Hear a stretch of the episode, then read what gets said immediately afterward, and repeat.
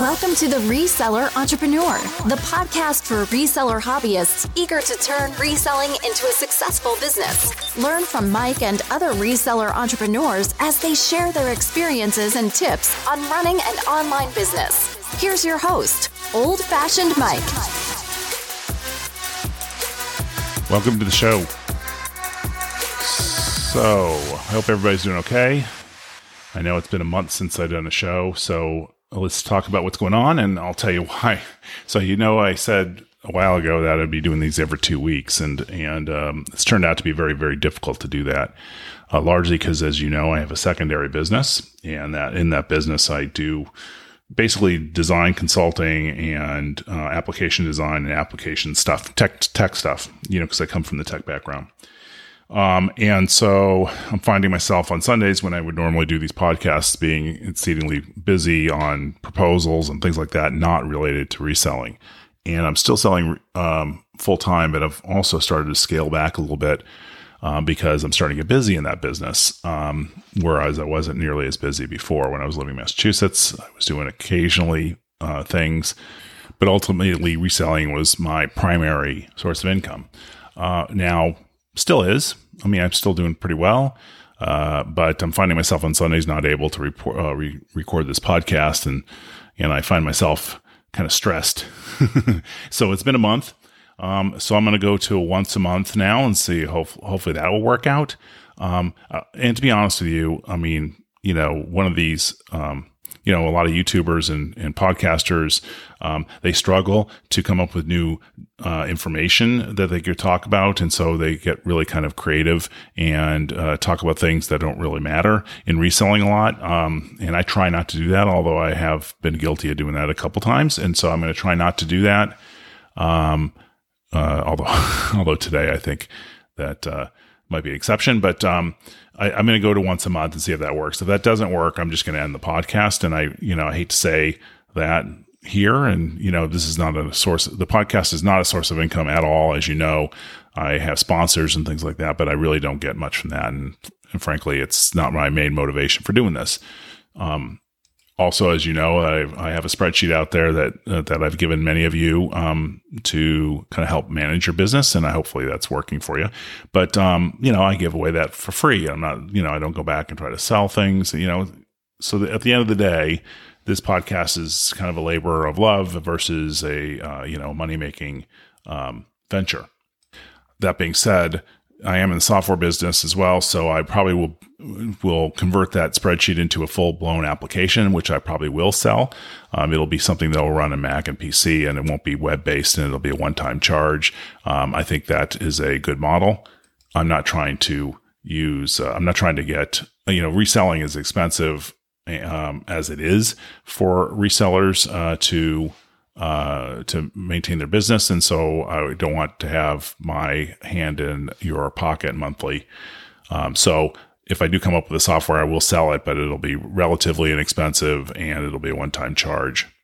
But that is coming. I mean, I am working on it because I need it myself. Frankly, spreadsheets are good, um, but it requires a lot of manual entry and things. And I think that there are better ways to do it um, uh, using a, da- a database. Um, so anyway, I'm working on that right now, and and when I perfect it for myself, then I'll just release it for everybody.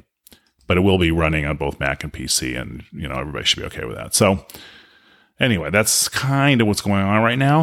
Uh, you know, uh, so let's just talk about reselling for, for right now. But just know that I'm going to once a month from now on, and and hopefully that will maintain my audience. And if it doesn't, then I'll stop. But that's okay. Um, there is a lot of information out there, a lot of good YouTubers and a lot of good podcasters out there. And, uh, you know, I don't think there's a lack of information on how to run a reselling business. But let's talk about some important things. Um, you know, we're going through a cycle right now. And there's a lot of changes at eBay. Um, there's a lot of focus on some uh, more high dollar items, mainly watches, shoes, and um, uh, card collectible cards and they're really really pushing for that and so they've came up with a new update and that update includes some price increases for your fees and so um, this is important because as you recall the uh, fee structure for collectibles was pretty um, advantageous. That still is advantageous compared to other things, but you're going to start seeing um, a creep up of fees in this area. And matter of fact, it's already happened with this release. Now, as you recall, when we moved to managed payments here in the US, um, those managed payments uh, were a savings for many of us um, because the PayPal fees, you avoid the PayPal fees. And you're, you know, while there was new eBay fees, they were lower than the PayPal fees slightly, not nothing too drastic. Um, but with this update, they've basically closed that gap. And so basically, it's a wash uh, for most uh, sellers. That is not true for sneaker sellers uh, and for watch sellers and for um, collectible card sellers. Those are still uh, advantageous to sell. And my feeling is, it always has been, is that, you know, if eBay asks you to do it, you should probably do it. So if you are inclined for any of those three areas, um, you might want to take a look at that. Now, I don't think either any of those free these those areas meet the criteria that I have for me to sell. Now, just a reminder, we've talked about this before, but the reminder is that it's got to be plentiful. It's got to be easy to ship it can't be in a bubble, and it's got to be easy to store. So let's take a look at those three items. Watches, not affordable. I wouldn't say it's a bubble, but you know, you know, in in hard times, sometimes as a storage of value, uh, it can be. I think it definitely collectible cards is. It is easy to ship, um, but you need to store them quite, uh, uh, you know, quite delicately because uh, some of these expensive watches require a lot of um, maintenance. And of course, there's always uh, a, a, fraudulent activity. Not so much anymore that they have the grading system and things like that with eBay, but um, the point is, is it doesn't meet my the criteria for affordability and plenty and being plentiful in nature. I think there's a lot of uh, a lot of competition in that area. Um, I would say the same thing is true for cards. So, car uh, collectible cards. Hey, listen, easy to store, there's pl- there's plenty of them, but we are in a bubble.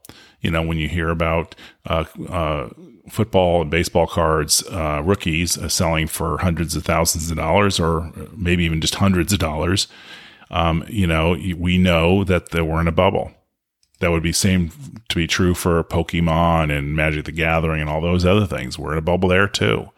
So that doesn't meet my criteria for that. So sneakers, um, this is interesting sneakers aren't necessarily plentiful. I think if you, you, go to a Goodwill or something like that, they're they're very difficult to find good ones. I think unless you, you got to really know what you're doing. Um, the margins on them aren't really that great if you buy them from somebody who knows what they have. They're easy to sell and relatively easy to ship, so it meets those criteria. That, those criteria, but uh, and I don't think we're in a bubble. So I think uh, the, the out of all three of those things, sneakers I think are probably the best bet if you're inclined to do them. I hate doing sneakers, so I'm probably not the right person to ask, but they do definitely meet the criteria out of those three. And so those are the those are the pushes that right now that eBay are pushing you towards. So if you're a seller in one of those three areas, I think you're going to do okay. Um, but I see a marketable difference in the amount of activity in my store compared to what it was, let's say, maybe six months ago. So there is definitely a um, um, a push towards those three areas, and not a push towards other collectible things. So uh, my sales are kind of flat. I would say, even though I've increased my my uh, a number of items in my store pretty drastically, um, my sales are fairly flat. So that, and I think that's largely because I'm not getting the page views I used to. So I'm doing everything the same, um, so there is something going on on the eBay side um, that's not being talked about. And I think actually it is just either more people are entering the market, which is entirely possible, hard to say because uh, eBay is a fairly closed book, or they're just not promoting as much as they used to in these areas. And I think that's probably more likely the case. Um, there is definitely a downward pressure on the the um, sales price for the items. Now, I'm still getting you know pretty good profitability because I buy well. Um, but uh, I'm certainly getting a lot more people trying to push down the prices by you know making low ball offers and stuff. So it isn't the same market. I, there's definitely a push, and actually even the uh, CEO of eBay has said that they're really, really focusing on higher end items. And and listen, from a business standpoint on their side, I believe that you know that they think is the best thing to do. But as you know, eBay started off um, with small sellers like us, and so you got to make a choice whether or not you want to become that small seller or stay that small seller or become a larger seller. And I think that that's fine if you want to buy items that are uh, more expensive, but um, then when you do that, you you still have to be in it for pennies on the dollar. Otherwise, you're not going to make a real good living doing this. Now, I'm saying as a general rule, you can make a lot of money selling shoes, but you have to buy well. If you buy watches, you can make a lot of money selling watches, but you have to buy well. Same thing with cards, especially with cards. You have to buy well, and you can't be the last person standing when it comes to um, to when it's time to when it's time the, that the market falls uh, out from under you because it will in those cards specifically. You know, uh, collectible cards are performing better than stocks right now and that's that is not something that I think is sustainable. And the collectible card industry is interesting in the sense that um, they've always had comic books, by the way, too, is that they've always uh, oversaturated the market with new product when they could sense they can make money. So they use, you're going to see a bubble, and I think we're near that bubble. So I'd avoid it like the plague, frankly.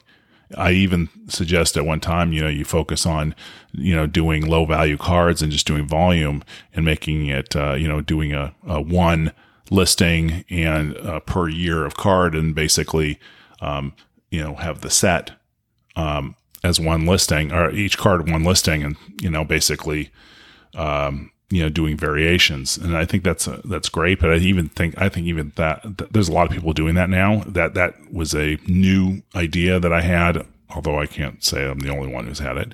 But um there you know that uh, i think that now there's a lot of people doing it. So i think that piece is problematic so I guess what I'm saying is I think that eBay in itself, I think, is always going to be a, a, large source of my reselling income, but I'm definitely looking for other avenues. And we've talked about this in the past in my own website. I'm also selling a HipPostcard, which I think is doing okay. Um, but I think also we have, you know, that's um, an issue there because they don't sync with eBay anymore, truly. Um, and so I guess what I'm saying is the market's changing. So I'm going to say something really interesting here is that, you know, I think maybe clothing might end up being something that might not be so bad after all, which is something that I'm surprised to, to say, but there's, you know, meets all the criteria except for one, and that's storage. So if you could solve the storage issue and of course the manual um, uh, listing issue, then I'm, you know, I'm kind of thinking maybe that's the way to go again. It's, it's, I hate to say it. I feel like a little bit of a hypocrite for all this time for the last year pushing for people to get rid of their clothing inventory. But I will tell you, while it is slowed down a little bit for me because I'm not listing new clothing, um, the sell through rate is around eight, eight, nine percent, right? As opposed to 1% and dropping uh, in the collectible postcard space and, in photograph space, which is where I've been focusing on for the past year. Entirely different from what I said, you know, six months ago. So that just tells me that, you know, you have to adapt. I've always said you have to adapt with this business and you, there's nothing new. You have to. Now that doesn't bode well because I'm actually, you know, listing less. I'm listing at a 50 a day and focusing on the, my other businesses for half a day um, rather than the 100 or 200 that I used to list daily um, over the last six months. So my inventory is not growing quite as fast.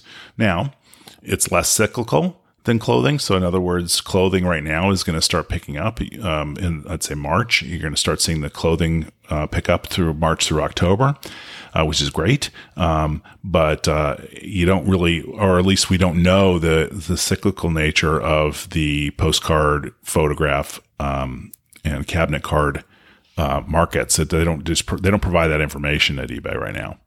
Last year, um, I did about three percent, and that's that was a blended number between um, between clothing and uh, you know the paper. For me to hit my financial goals, I need a one and a half percent uh, turnover rate. If I do that, then I'll make the the numbers I need to make given the numbers I have, um, and so it's just how to make that happen. I've been doing the promoted listings. I've been, you know, pricing fairly. Uh, I've been making a lot of deals, doing sales and things like that. And my average sales price is actually um, about 15 $15. Actually, strike that. That's my average net profit.